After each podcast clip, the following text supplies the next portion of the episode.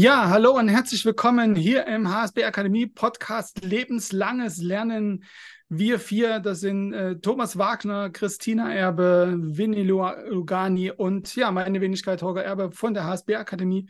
Und wir haben heute ein sehr, sehr tolles, sehr, sehr aktuelles Thema, was ja auch lebenslanges Lernen mit einschließt, und zwar KI in der Bildung. Und ja, hallo Thomas. Hallo Holger, schönen guten Tag. Ja, wie war so? Ich muss sagen, ich habe noch an den Podcast von letzter Woche sehr oft gedacht ähm, über Thema E-Commerce und KI. Also ich fand das ähm, sensationell. Also der hat mir wirklich sehr viel Freude gemacht. Ich habe viel dabei gelernt und du weißt ja, bei mir ist es immer so, dann öffnen sich so ganz viele Türen im Kopf, was man da alles machen kann und ähm, da ist natürlich der Weg äh, zu äh, KI in der Bildung natürlich ähm, sehr, sehr nah, ne? weil was für dich E-Commerce ist, ist für mich natürlich äh, Bildung. Ja. Wie ging es dir letzte Woche mit dem Podcast so in, in der Retrospektiv betrachtet? Ich habe ihn mir ja noch zwei, dreimal angehört, schon weil ich so ein paar Sachen zurechtschneiden musste, damit wir den ja logischerweise als Podcast benutzen wollten, also so die Ams und die äh, Stolperer rausgeschnipselt. Und habe dabei natürlich auch alles nochmal reflektiert und bin weiterhin der Meinung, dass 98 Prozent von dem, ich, was ich dort gesagt habe, auch tatsächlich draußen gerade so passiert.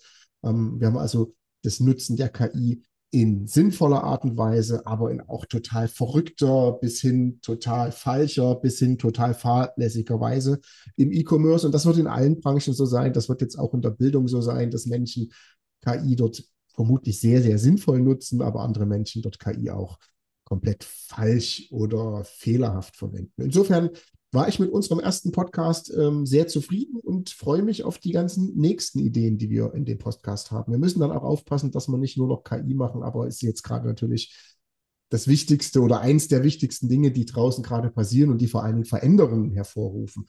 Und das ist ja, glaube ich, im lebenslangen Lernen also der ganz, ganz wichtige Punkt, dass man an die Veränderungen herangeht und schaut, wie man mit den Veränderungen umgeht. Ja, auf jeden Fall.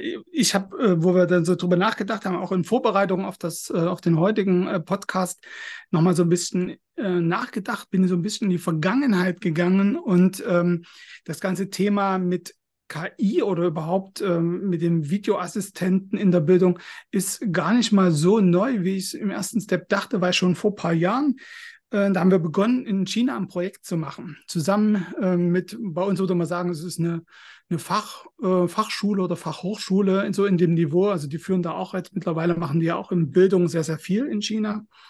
Und da haben wir zusammen ein Projekt gemacht und schon damals stand im Raum, dass es quasi im virtuellen äh, Dozenten gibt, der quasi den Unterricht hält für die Studenten. Also das war schon der Punkt, bevor ich mich eigentlich tiefer mit KI überhaupt beschäftigt habe, dass da schon diese Planspiele laufen, wie ich quasi mit einem virtuellen Assistenten in Form eines Dozenten den Unterricht gestalte. Das war so mein erster äh, Step in die Richtung.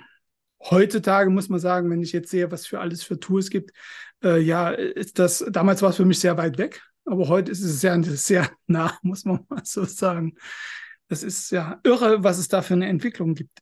Wann hast du das erste Mal so wahrgenommen, so KI im, im Bezug zu, zu Bildung oder überhaupt im Bezug zu Bildung gesteckt?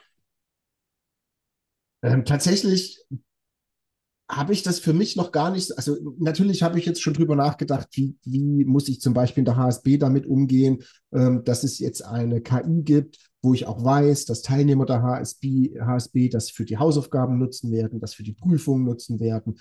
Das sind natürlich Punkte, wo ich mir Gedanken gemacht habe und ich habe vom ersten Tag an gesagt, und ich sage das auch gerade allen äh, Studenten an der HSB, nutzt KI, aber sagt mir, dass ihr KI genutzt habt. Ne? Also wenn ihr eine Hausaufgabe macht, wo ihr euch von KI unterstützen lasst, dann erwarte ich, dass ihr das sagt. A, weil ich auch lernen muss und auch sehen muss, könnt ihr mit der KI sinnvoll umgehen? Ist das Ergebnis, was ihr daraus bekommt, sinnvoll und ist trotzdem der Lernfortschritt, also ist das Lernziel für euch trotzdem auch mit KI erreichbar? Das ist ja ganz, ganz wichtig, dass das Lernziel weiterhin funktioniert.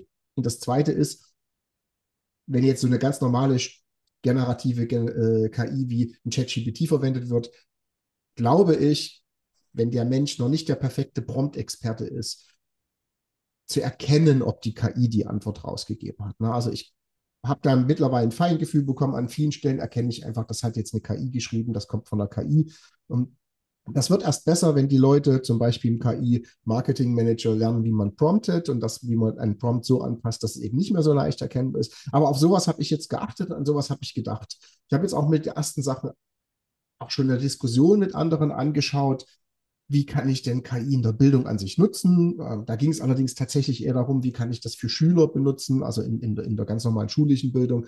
Dann ist es da sinnvoll, schon mit KI-Systemen zu arbeiten. Also das sind so Dinge, mit denen ich mich gerade selber beschäftigt habe. Erstens, weil es mich als Dozent betrifft und anders, weil es mich natürlich ähm, betrifft im ja, ganz normalen Lebensalltag, weil Menschen, die gerade etwas lernen, anfangen, manchmal Abkürzungen über KI zu suchen oder manchmal eine KI mit einem Lexikon verwechseln oder, äh, oder ähnliche Thematiken. Also das sind so die Dinge, wo ich mich beschäftige. Und dann mache ich natürlich auch so Dinge, die ein bisschen weiter weg sind von dem Thema des lebenslangen Lernens des Einzelnen hin zu dem, wie kann ich Lernen in zum Beispiel Unternehmensprozess verbessern, wie kann ich zum Beispiel auch Intros von neuen Mitarbeitern in Themen verbessern da kann man natürlich mit generativer KI super gut äh, Tutoring-Videos, äh, Tutorials und ähnliches bauen. Und das sind so die Dinge, mit denen ich mich auch beruflich beschäftige, wenn es um das Lernthema und KI geht. Ich denke auch mal in dem ganzen Thema Bildung mit KI sollte man vielleicht auch so, so eine Dreiteilung machen. Na, das erste so klassische Schule. Also was, was kann ich in der Schule umsetzen und was wird auch umgesetzt? Ähm, dann sicherlich die Weiterbildung, also der Bereich, ähm, wo wir drin sind, lebenslanges Lernen, also stetige Weiterentwicklung, bis äh, man aus dem Arbeitsleben quasi ausscheidet. Und natürlich auch Hochschulbildung, äh, wo natürlich auch äh, alles eingesetzt wird. Ähm, was ähm, mir bei der Schule aufgefallen ist, ist einfach, äh, dass es eine große Herausforderung wird für die Lehrer. Äh, bisher war ja immer der Sicht, wo kann dich KI unterstützen? Und ganz viel habe ich so wahrgenommen, ist eine KI-Unterstützung in der Erstellung von äh, Lerninhalten, also dass die Lehrer es quasi nutzen, um ihren Unterricht auszugestalten, ne, zu Formulierungen, Inhalte zu strukturieren und den Unterricht umzusetzen. Was mir immer ein bisschen äh, oder etwas zu kurz kommt, ist, dass einfach auch äh, diese, diese aktive Nutzung, wie du es gerade auch am Beispiel in deinem Bereich gesagt hast, das heißt, wie nutzen es denn am Ende die Schüler? Ne? Also eine Hausarbeit theoretisch brauche ich nicht mehr zu machen. Ne? Also so nach dem Motto, äh, erklär mir mal äh, oder mache eine A4-Seite zum Thema von, äh, von äh, Goethe zum Beispiel. Das wird heute gar keiner mehr auf, aufgeben, weil es einfach über eine KI super schnell zu schreiben ist und damit natürlich auch das das Erlernen dessen, was natürlich vorher so ein bisschen die Idee war, die pädagogische Idee, ist quasi, ich gebe dir eine Aufgabe, anhand der Aufgabe lernt er mit dieser Person in, in Kontakt zu treten, was über diese Person und durch die Formulierung verinnerlicht ist, wird ja komplett wegfallen. Das heißt, äh, dieser, dieser Blick nicht nur auf die Gestaltung von Inhalten, sondern vor allen Dingen auch auf die methodisch-didaktische Umsetzung und Nut das Nutzen dessen kommt mir immer so ein bisschen in der Diskussion zu kurz. Ich weiß nicht, wie du das wahrnimmst. Wie gespalten nehme ich das wahr? Also auf der einen Seite die Aussage von dir musste ich tatsächlich gerade innerlich schmunzeln, als du gesagt hast, es wird jetzt keinen Grund mehr geben, dem Schüler eine Hausarbeit über äh, Faust Teil 2 oder über die Französische Revolution oder ähnliches zu geben, weil das die KI viel, viel schneller kann. Da gebe ich dir vollkommen recht, inhaltlich. In der Praxis wird es weiterhin passieren, weil es Teil des Lehrplans ist, weil der Lehrplan gar nicht schnell genug angepasst werden kann.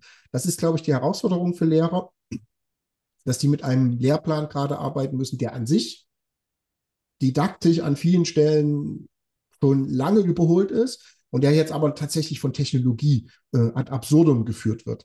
Weil es ist tatsächlich so, hast du einen einigermaßen schlauen Schüler, der weiß, dass es ChatGPT gibt oder ein anderes Large Language Modell, dann knallt er dem Lehrer Hausarbeiten hin, die der Lehrer mit nicht mehr unterscheiden kann, ob es der Schüler geschrieben hat. Also ich, im Zweifel trainiert der Schüler äh, die KI sogar auf seinen Schreibstil, indem er einfach Arbeiten, die er vorher abgegeben hat, einfach hochlädt. Ne? Dann ist dann zumindest auch der Sprachstil ähnlich und solche Sachen.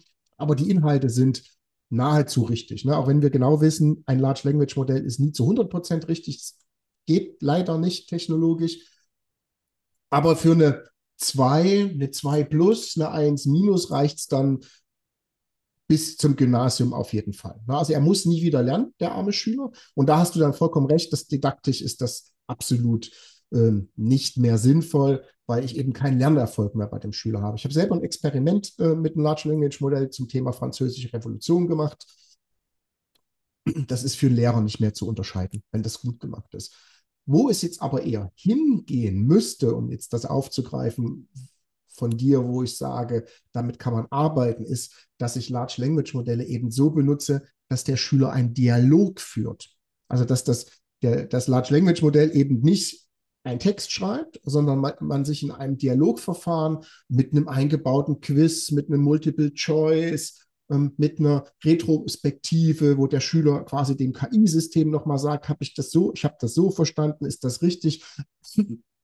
Also wo man tatsächlich das System ja als Dialogpartner verwendet, da muss es hingehen. Äh, daraufhin müssen natürlich Prompts erstellt werden, die dann von Lehrern geprüft werden oder von Menschen geprüft werden, die dann Lehrern zur Verfügung gestellt werden.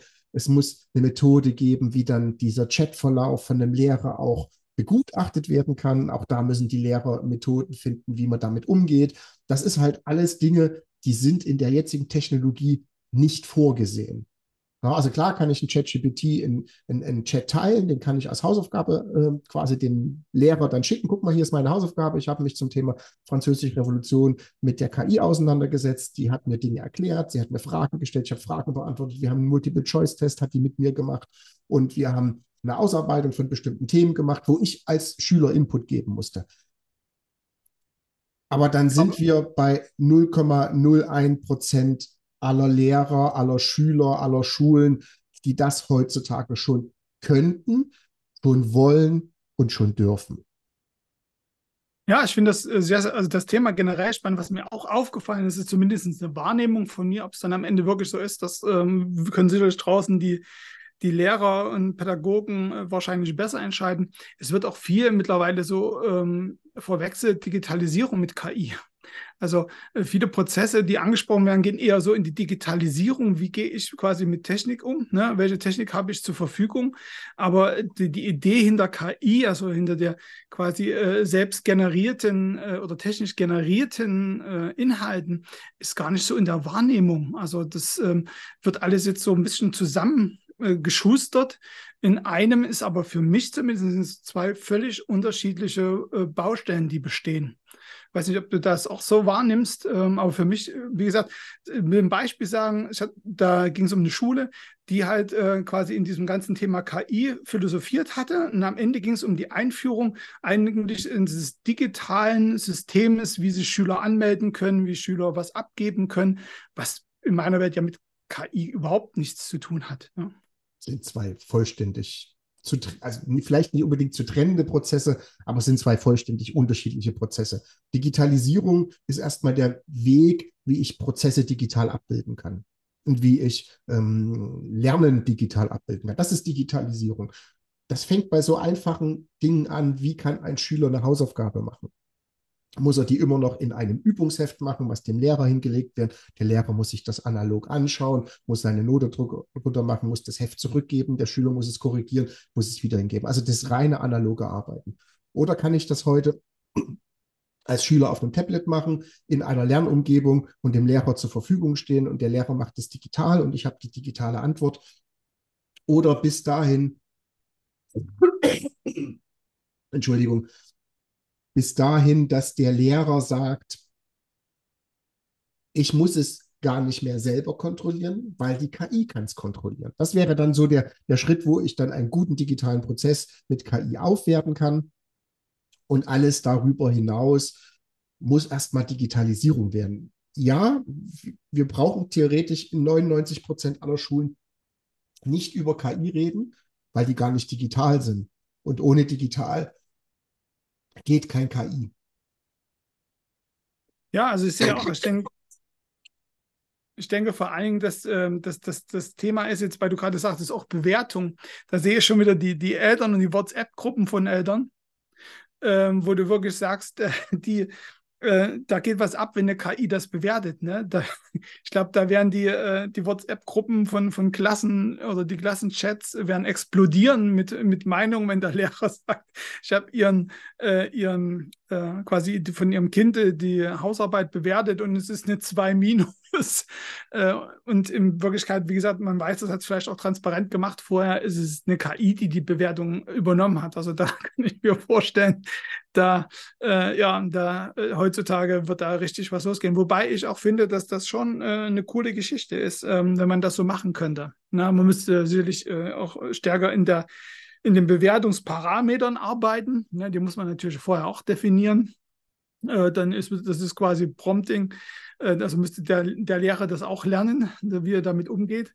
Aber ich finde die Idee schon äh, sehr charmant. Ne? Ich finde, und es ist natürlich immer eine Bewertung, die personenneutral ist. Ne? Also ein Lehrer ist natürlich auch ein Mensch, ein soziales Wesen in der Klasse. Ne? In dem Moment, wo er eine sieht, was weiß ich, das ist von Ulrike Schulz, äh, die, die Hausarbeit, ne, die mag ich, die ist ganz nett. Äh, und äh, die äh, Monika äh, Müller, ja, die ist jetzt, äh, die hat mich schon dreimal so böse angeguckt.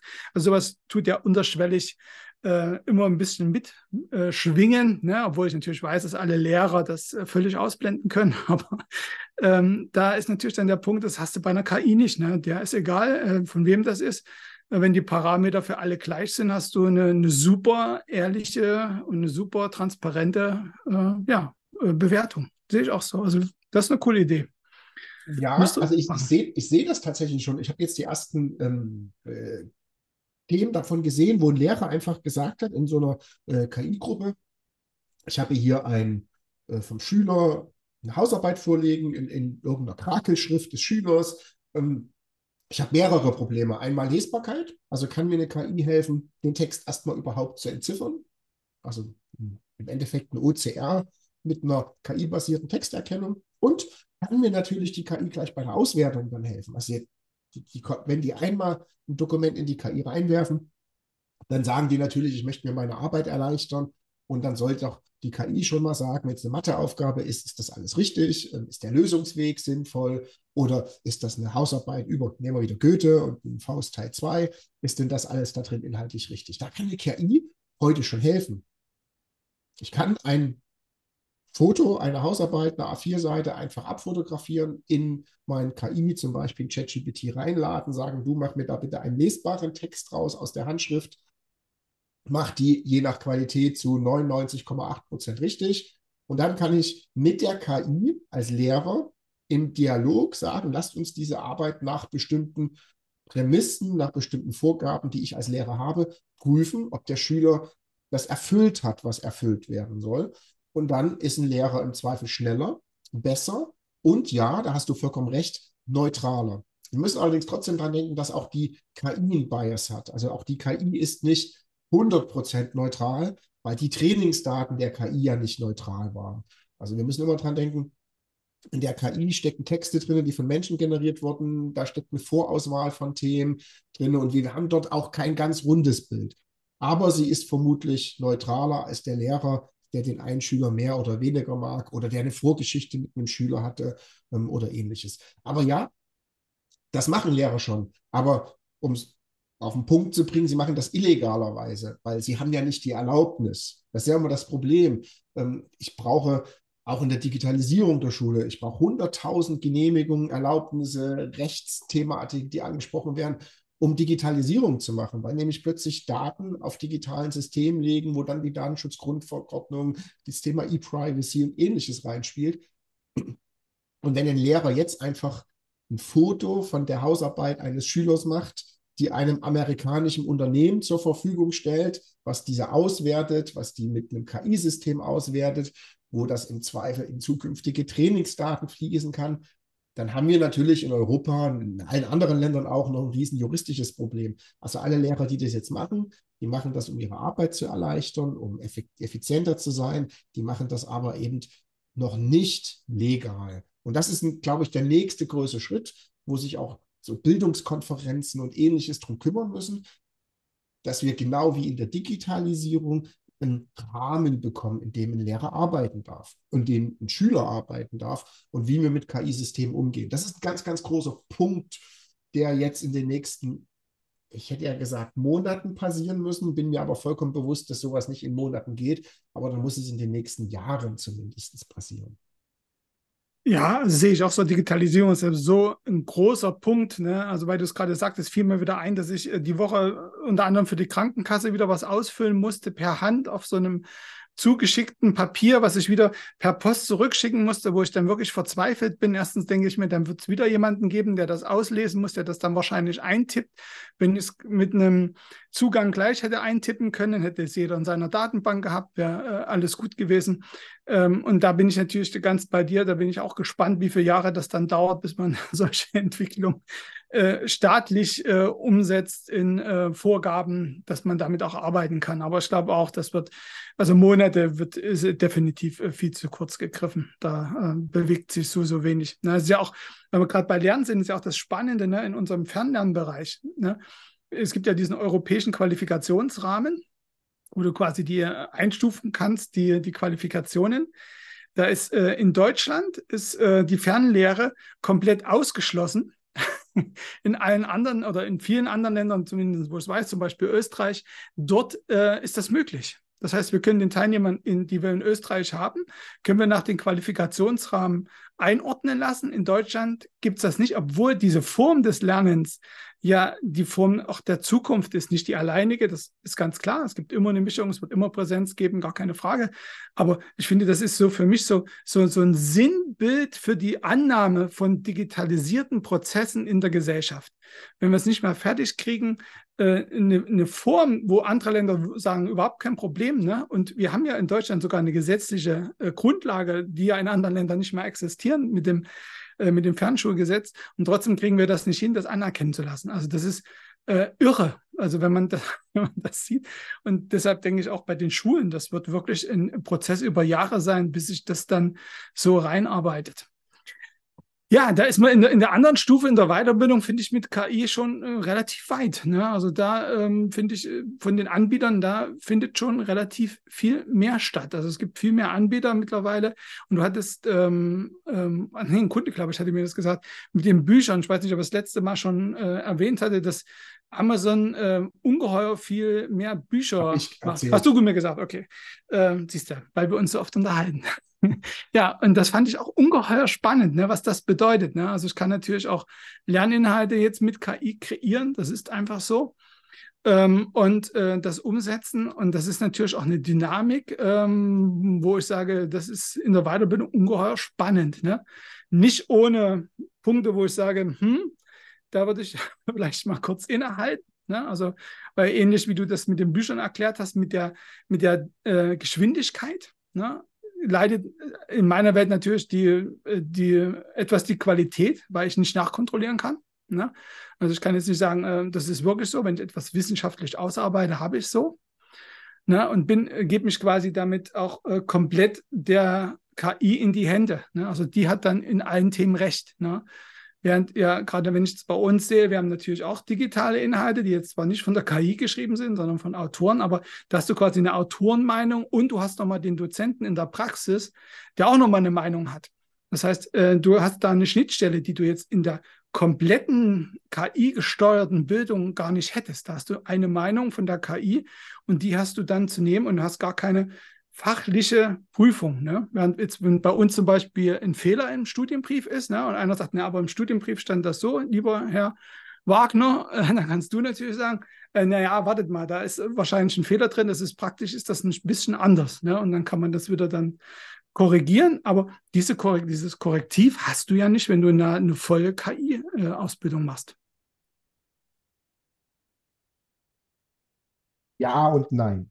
Ich versuche gerade drüber nachzudenken und das einzuordnen. Also auf der einen Seite, KI ist in, genau in solchen Sachen sehr, sehr, sehr hilfreich. Also gerade für Menschen, ähm, die noch nicht so viel mit Struktur, mit Didaktik gearbeitet haben, da kann eine KI natürlich helfen, Struktur äh, zu schaffen, indem ich einfach sage, liebe KI, ich würde gerne das und das Thema als Fernlernkurs machen, als E-Book machen, als Videolernkurs, als irgendwas machen, hilft mir eine sinnvolle Struktur zu finden. Aber auch das geht nur um Dialog, weil die KI auch nur so ein Weltwissen hat und nicht alles von sich aus sofort preisgeben kann und preisgeben wird. Ich muss also mit ihr auch kommunizieren. Ähm, und dann kann sie mir natürlich helfen, was sind didaktische Methodiken, die ich anwenden kann, damit sowas gut funktioniert dann muss ich trotzdem den Inhalt noch selber machen. Also bin ich immer noch ein ganz großer Freund davon. Und ich habe mich auch im Rahmen des KI-Marketing-Managers Wir haben ja auch selber ganz viele andere KI-Kurse angeschaut, irgendein Prompt-Engineer-Kurs. Also waren auch nicht mal die billigsten dabei. Also das sind auch ein paar, wo man wirklich sagt, gebe ich das Geld jetzt aus, mache ich das und teste das. Und ganz, ganz, ganz viel davon war eben schlecht. Und es ganz, ganz vieles davon war KI generiert. Ähm, bis hin das ganze Videotutorials KI generiert waren, wo ich dann zwischendurch gesagt habe, ich glaube, das hat zu keinem Zeitpunkt jemand anderes als ein Kunde sich angeschaut und der Kunde wird, je nachdem, was der eigene Wissensstand gewesen ist, extrem unzufrieden gewesen sein oder eben nur ein bisschen unzufrieden oder vielleicht sogar zufrieden. Ich war mit tatsächlich allem, was ich bisher gesehen habe, sehr unzufrieden, weil es schlicht ergreifend sehr oft sehr generisch war. Das ist aber eher thematisch jetzt bedingt. Aber was ich auch mittlerweile sehr, sehr stark sehe, ist, dass ich natürlich mit KI, mit KI-Inhalten Menge machen kann, Masse machen kann. Das ist für mich gerade so das größte Beispiel. Ähm, YouTube-Shorts, TikTok-Shorts und ähnliches, dass Menschen, da gibt es ganze YouTube-Anleitungsvideo, die sagen dir, äh, erklären dir, wie man mit KI innerhalb von einer Stunde 1000, 2000 und mehr äh, Shorts für YouTube und ähnliches machen kann. Zu irgendeinem Thema, ähm, wo man dann einfach eine Datenbank anknüppelt, ein Avatar erstellt, ChatGPT benutzt, um aus den Datenbankinformationen kurze Texte zu machen. Dann kommt noch eine Software, die ein paar Textschnipsel und ein paar Effekte drauf macht. Und dann habe ich innerhalb von einer Stunde durch 100% Automatisierung 1000 TikToks gemacht oder 1000 YouTube-Shorts. Natürlich in der Qualität, über die brauchen wir nicht diskutieren die ist einfach nicht gut. Aber das überflutet gerade die Welt. Und wenn das die Zukunft des Lernens wird, dann ist natürlich traurig. Ich glaube eher, dass die Zukunft des Lernens jetzt gerade eine Delle bekommt, aber aus der Delle heraus wieder Qualität und wieder, ich sage jetzt mal, Handarbeit, natürlich mit KI unterstützt, wieder besser wird und wieder wichtiger und wieder ja, toller, besser und sinnvoller wird. Denn was die KI in meinen Augen gar nicht kann, ist Kreativität. Also ja, es gibt Diskussionen, wie kreativ kann eine KI sein, aber wenn es darum geht, Inhalte gut aufzuarbeiten über einen längeren Zeitraum hin, dann ist die KI dazu noch nicht geeignet. Also die, die kann einfach nicht einen ganzen Kurs oder ein ganzes Thema so gut überblicken, dass ich sagen kann, ich kann den ganzen Kurs selber generieren, sondern ich muss da als Mensch ganz exzessiv eingreifen, aber kann mir im Detail immer wieder helfen lassen. Also das sind so Dinge, die sehe ich tatsächlich im lebenslangen Lernen und ich sehe es halt gerade in der unternehmensinternen Lernlandschaft. Da sehe ich es halt gerade, dass die ersten Unternehmen anfangen, so nach dem Motto, ich habe heute gerade ein Gespräch dazu geführt, wir haben über 600 Dokumente, die für unsere Mitarbeiter wichtig sind. Das sind Handlungsanweisungen drin, das sind Produktinformationen sind, das sind wichtige Wissensbausteine drin. Wie bekomme ich die in eine KI? Dass eben ein Mitarbeiter keine 600 Dokumente mehr durchwühlen muss, keine 600 Dokumente mehr lesen kann, der auch gar nicht mehr den Inhalt unbedingt wissen muss, sondern er mit einer KI interagieren kann, die auf diese 600 Dokumente quasi zugreifen kann und das richtige Wissen, die richtigen Inhalte zur richtigen Zeitpunkt dem Nutzer zur Verfügung stellt. Das sind so Dinge, die ich gerade sehe also quasi unternehmensinternes Lernen auf Basis unternehmensinterner Unterlagen komplett umstellen, äh, bis hin, dass die ersten Unternehmen, da habe ich es tatsächlich mir schon anschauen dürfen, die benutzen HeyGen aktuell gerade als System. Das ist einfach eine Videosoftware, die mehrere Sachen miteinander kombiniert. Ähm, da kann ich quasi als Mensch wenn ich will, selber sprechen. Ich kann aber auch vorher mit einer anderen KI quasi Text generieren. Da wird dann Lip-Sync gemacht und ich kann es in verschiedenen Sprachen zur Verfügung stellen. Das sehe ich gerade ähm, vor allen Dingen bei Unternehmen, die mehrsprachig an sich sind, weil die einfach Mitarbeiter mehrsprachig äh, sind. Und dann kann ich Bildung nämlich plötzlich in der nativen Sprache des Nutzers anbieten obwohl ich sie selber gar nicht kann. Also ja auch ein ganz wichtiger Faktor, dass der Nutzer in der Sprache angesprochen wird, die seine Muttersprache ist. Und das ist in größeren Unternehmen immer ein Problem und ein großes Problem ist halt, dann sind alle Lernunterlagen nur in Englisch verfügbar. Und wir wissen, nicht jeder Deutsche ist super gut in Englisch, auch nicht jeder Pole, auch nicht jeder Bulgare, auch nicht jeder Portugiese und der Chinese auch nicht. Und dann kann aber plötzlich der Chinese sich die Lerninhalte auf Chinesisch geben lassen, der Portugiese auf Portugiesisch. Und das sind so Dinge, wo ich sehe, da sind privatwirtschaftliche Unternehmen, die halt lernen, etwas anders angehen und auch andere, äh, andere Prämissen dahinter haben, ein bisschen schneller als die normale Lernlandschaft. Ne? Also von der HSB haben wir die Kurse und auch äh, unseren Input noch nicht in 16 Sprachen zur Verfügung, aber das ist tatsächlich ein Ding, was heutzutage ja mit ganz, ganz wenig Aufwand lösbar ist. Da muss ich gerade dran denken, hatte ich heute, ähm, heute oder gestern war es eine, eine, Überschrift gelesen, hat einer, da ging es darum, der aus dem Ausland nach äh, Deutschland kam, äh, ein Ingenieur, der ganz viel Deutsch gelernt hatte vorher. Und der schrieb dann, ich kam nach Deutschland mit meiner Deutschausbildung und dann sprach mein Kollege bayerisch. Dann hat er verloren.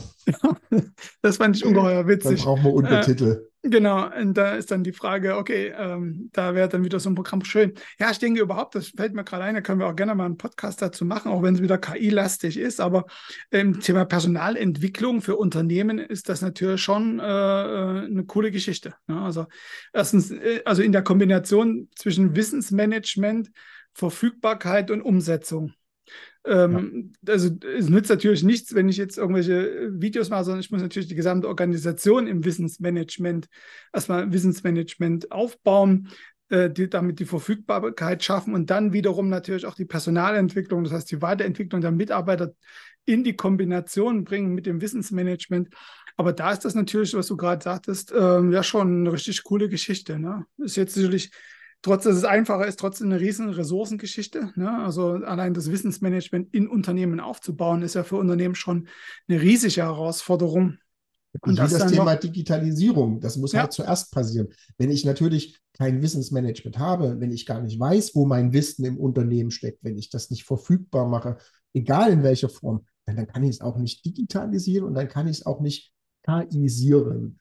Wenn ich einer ja. KI keinen Input gebe, also gerade bei Firmenthematik oder bei Wissensvermittlung, muss der Input ja in die KI gegeben werden. Und die KI ist ja auch nur wieder ein Hilfsmittel, um dem Nutzer eine neue Möglichkeit, einen neuen Weg der Interaktion mit Wissen zu geben. Ja. Und wenn ich das nicht habe, weil ich das Wissen nicht habe, na, dann ist eine KI auch hilflos. Ja, das sehe ich auch so. Also wie gesagt, aber das ist ein Thema, ähm, das finde ich äh, sehr, sehr spannend. Also das ist sicherlich für Unternehmen äh, eine große Herausforderung. Und im Hinblick auf ähm, Prozesse, weil du gerade sagst mit der Sprache.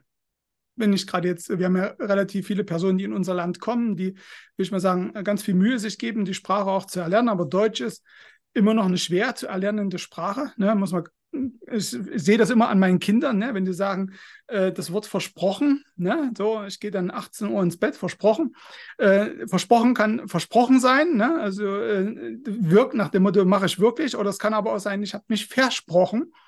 Äh, ich meinte eigentlich 19 Uhr. Ne? Und das ist in der Diskussion mit den Kindern immer nicht ganz so klar. Äh, vor 18 Uhr ist es immer so, da ist es äh, die Wirklichkeit und nach 18 Uhr ist es ja, ich habe das eher so im Fließenden gemeint. Und äh, das ist natürlich, äh, äh, daher ist die deutsche Sprache schon schwer zu erlernen.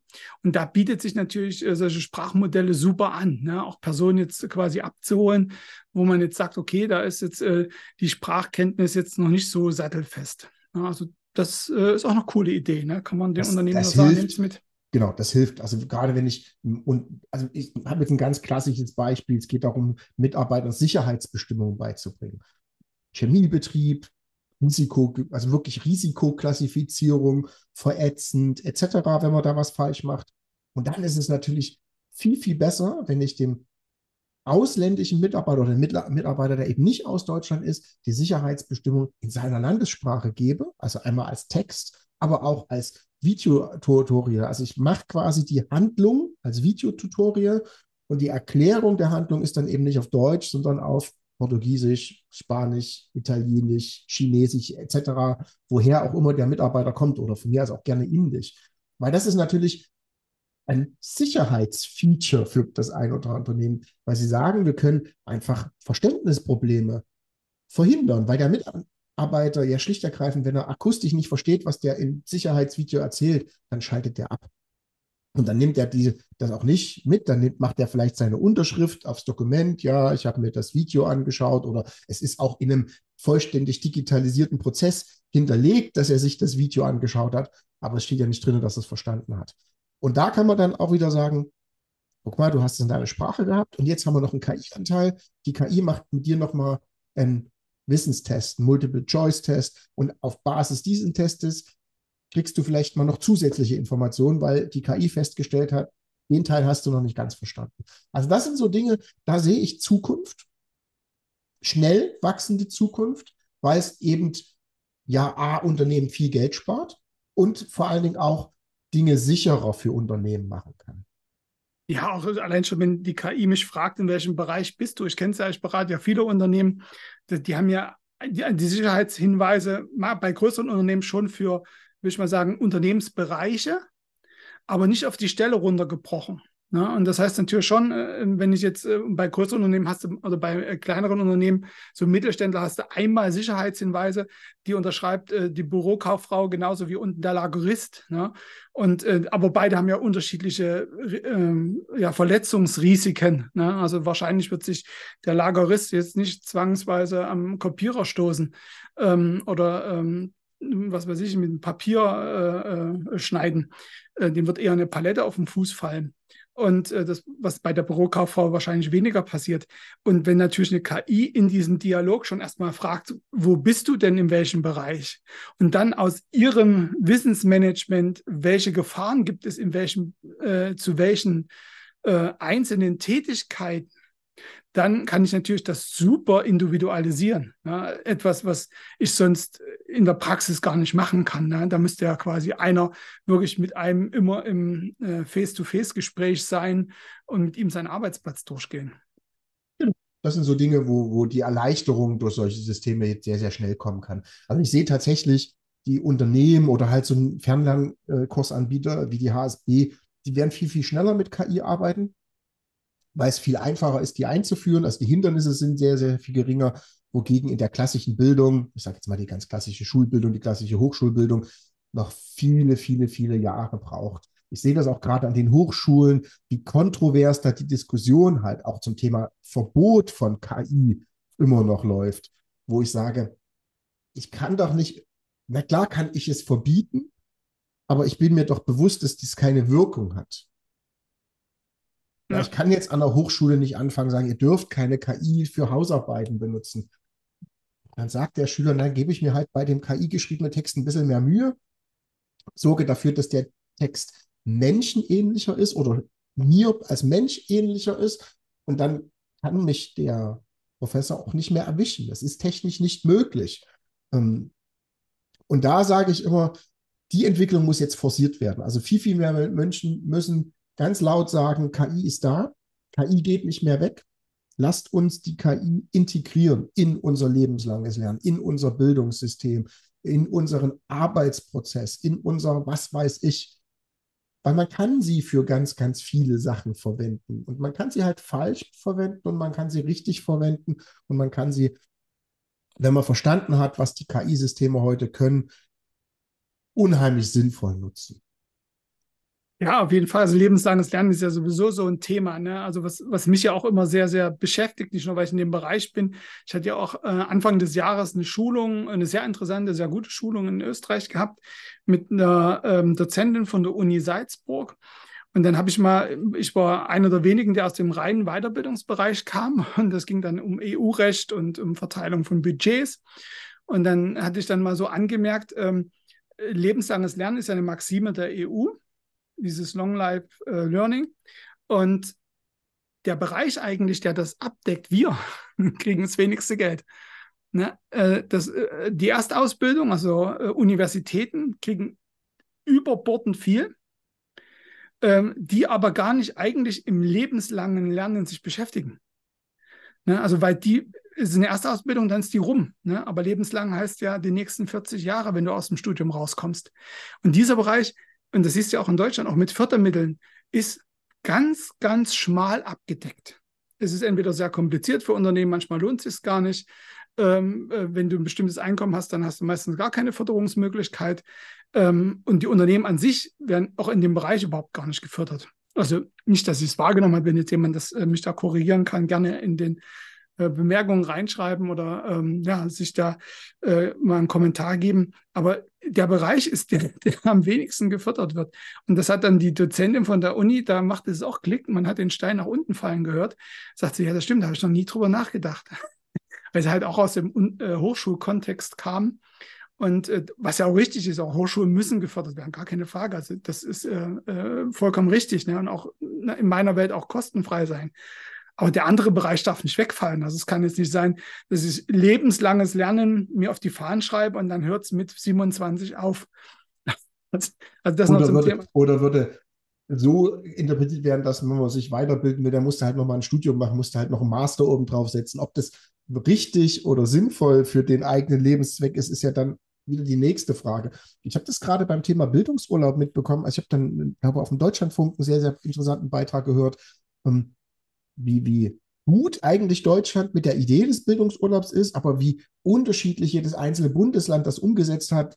In Sachsen und Bayern zum Beispiel gibt es dieses Anrecht gar nicht. In allen anderen Bundesländern ist das gesetzlich in den Bundesländern verankert. Und ich kann zu meinem Chef gehen und sagen, nee, ich mache das jetzt. Du kannst da gar nicht sagen, nee, mach das nicht. Und in Sachsen ist es leider immer noch so, da kann der Arbeitgeber immer sagen, nö. Und da merkt man auch, dass Bildung ja klar, Bildung ist Ländersache, scheinbar auch im lebenslangen Lernen ist es Ländersache, aber da fehlt sehr, sehr, sehr, sehr viel ja, Lobbyarbeit auch. Ich glaube, es, ja, es scheitert an Lobbyarbeit für das lebenslange ja. Lernen. Ja, ja, ähm, das ist ja sicherlich auch der Punkt, warum auch bei uns, also es war ja auch die Vorgabe, dass ganz, ganz viele Personen in die Universitäten rein sollen. Ne? Das ist ja, ja, auch eine Vorgabe der EU, was natürlich dazu geführt hat, dass alle, würde ich mal sagen, äh, Abschlüsse im Handwerksbereich oder kaufmännischen Bereich äh, die Berufsausbildung natürlich dann mit einmal einen Bewerbermangel haben. Ich habe da ähm, letztens eine ganz schlimme Statistik gesehen, die mal aufzeigte, wie staatlich forcierte Bildungswege auch die Bildung beeinflussen. Das ist eine, eine Grafik gewesen, die einfach zeigte, wie viele Menschen haben früher einen 10. Klasse Abschluss gemacht, wie viele haben ein Abitur gemacht. Und ab dem Moment, wo der Staat gesagt hat, wir wollen viel, viel Menschen in das Universitätsleben reinschicken, haben plötzlich viel, viel mehr Schüler auch den Abiturweg eingeschlagen, egal ob das für den richtig oder falsch war. Und genau das, was du gesagt hast, das Ergebnis ist jetzt, dass wir eigentlich viel zu viele Menschen auf Hochschulen haben, die vorsichtig gesagt an vielen Stellen dort gar nicht hingehören, vielleicht auch gar nicht dorthin wollen, aber der Bildungsweg ist halt so, machst du Abitur, machst du Studium und das Handwerk ja händeringend Personal sucht und die Leute aber sagen, nee, ich will aber lieber ein Diplom haben und ich will nicht einen Handwerksmeister machen. Also ein Meister ist ja auch was total Hochwertiges. Im Zweifel was Hochwertiges oder Gleichwertiges, mindestens mit einem Bachelor. Ist ein Bachelor. Zu, also, ja, ne? mindestens, ja. mindestens zu vergleichen. Und ich weiß gar nicht, woher das damals kam. Das war halt mal irgendwann so eine Entscheidung auf, auf wirklich hohen Regierungsebene. Und ich weiß auch nicht, ob es irgendwann eine Gegensteuerung geben wird. Denn lebenslanges Lernen oder überhaupt Lernen halt, heißt ja auch damit zu tun, zu wissen, ah, was braucht eine zukünftige Gesellschaft? Da müssen wir uns jetzt sowieso Gedanken machen, weil die KI im Berufsleben, in den Berufsbildern massiv aufräumen wird. Also das lebenslange Lernen wird einfach notwendig, weil gewisse Berufe einfach nicht mehr gebraucht werden. Und die Menschen, die in diesen Berufen sind, natürlich was anderes Sinnvolles mit ihrem Leben oder ihrem Arbeitsleben anfangen sollten.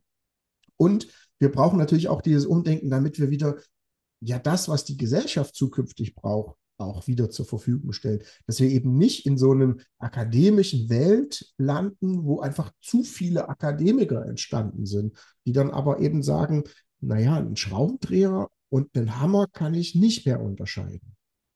Ja, nochmal ganz kurz, das, also sehe ich ganz genauso und ich finde es auch äh, bedenklich und ich denke auch, dass die Entwicklung falsch ist. Ich verstehe auch die Universität, ne, die werden ja auch nicht mehr bezahlt nach Bereitstellung, sondern nach Plätzen von Studenten.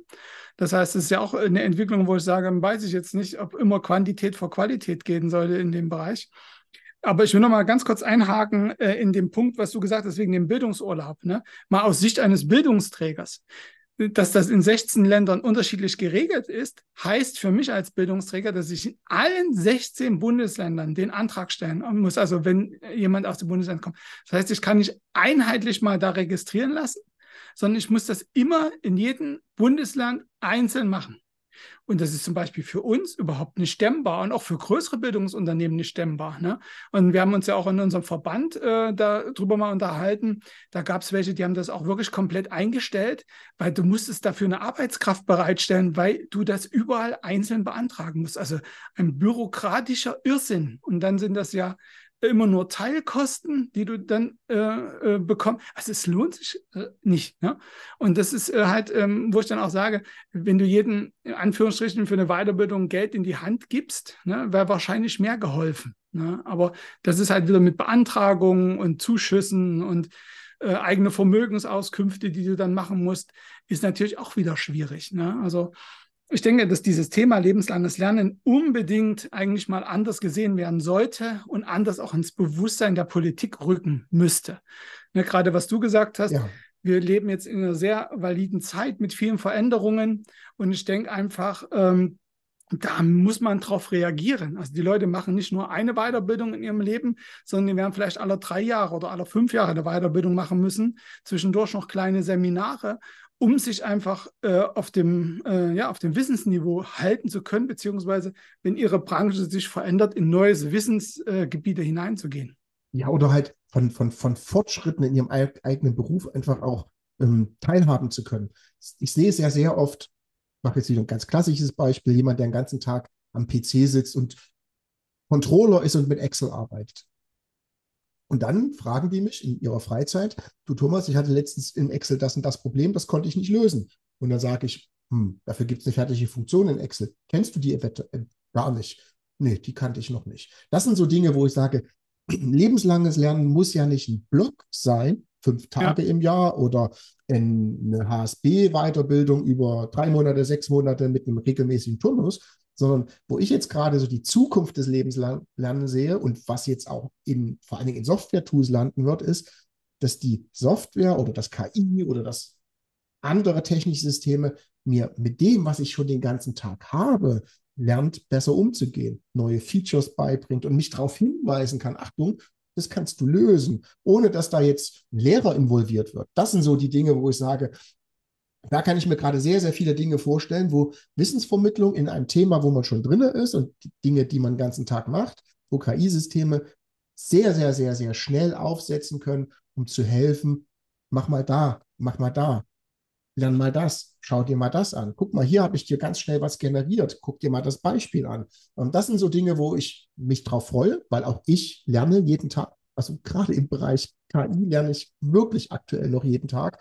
Ähm, ich experimentiere jeden Tag mit irgendwelchen Sachen, aber auch im Bereich Excel habe ich ChatGPT jetzt schon x-mal Dinge gefragt und ich sage so nach dem Motto, ich möchte gerne das und das haben, ich will die Tabelle mit dem Output haben, ich möchte die, die Grafik haben, ich mache das bisher so, geht das anders?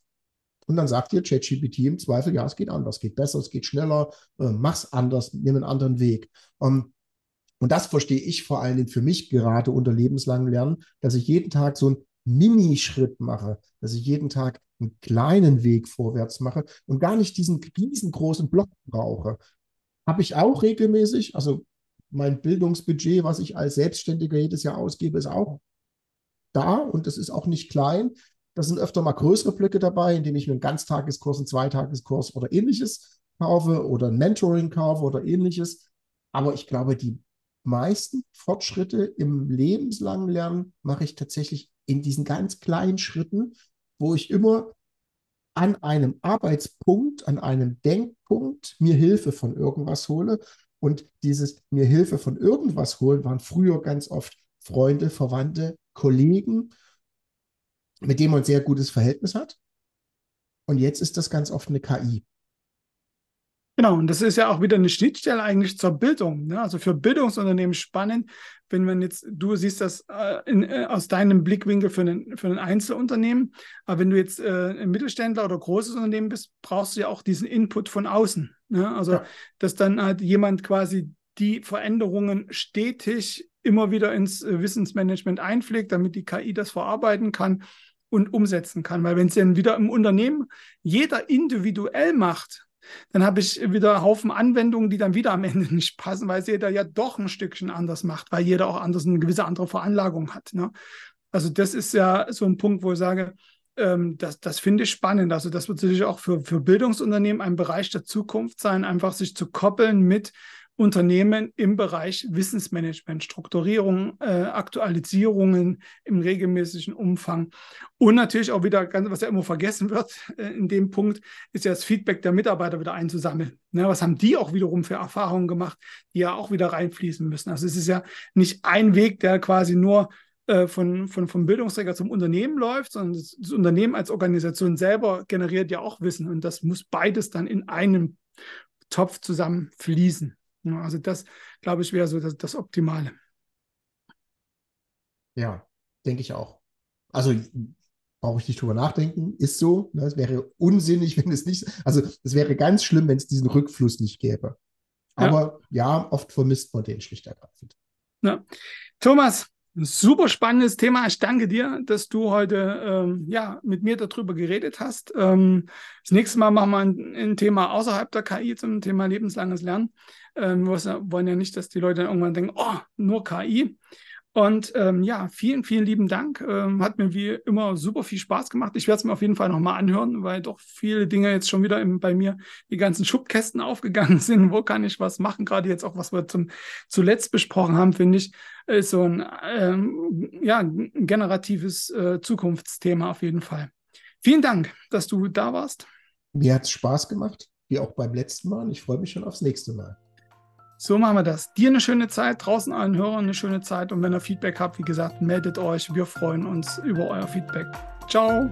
Ciao.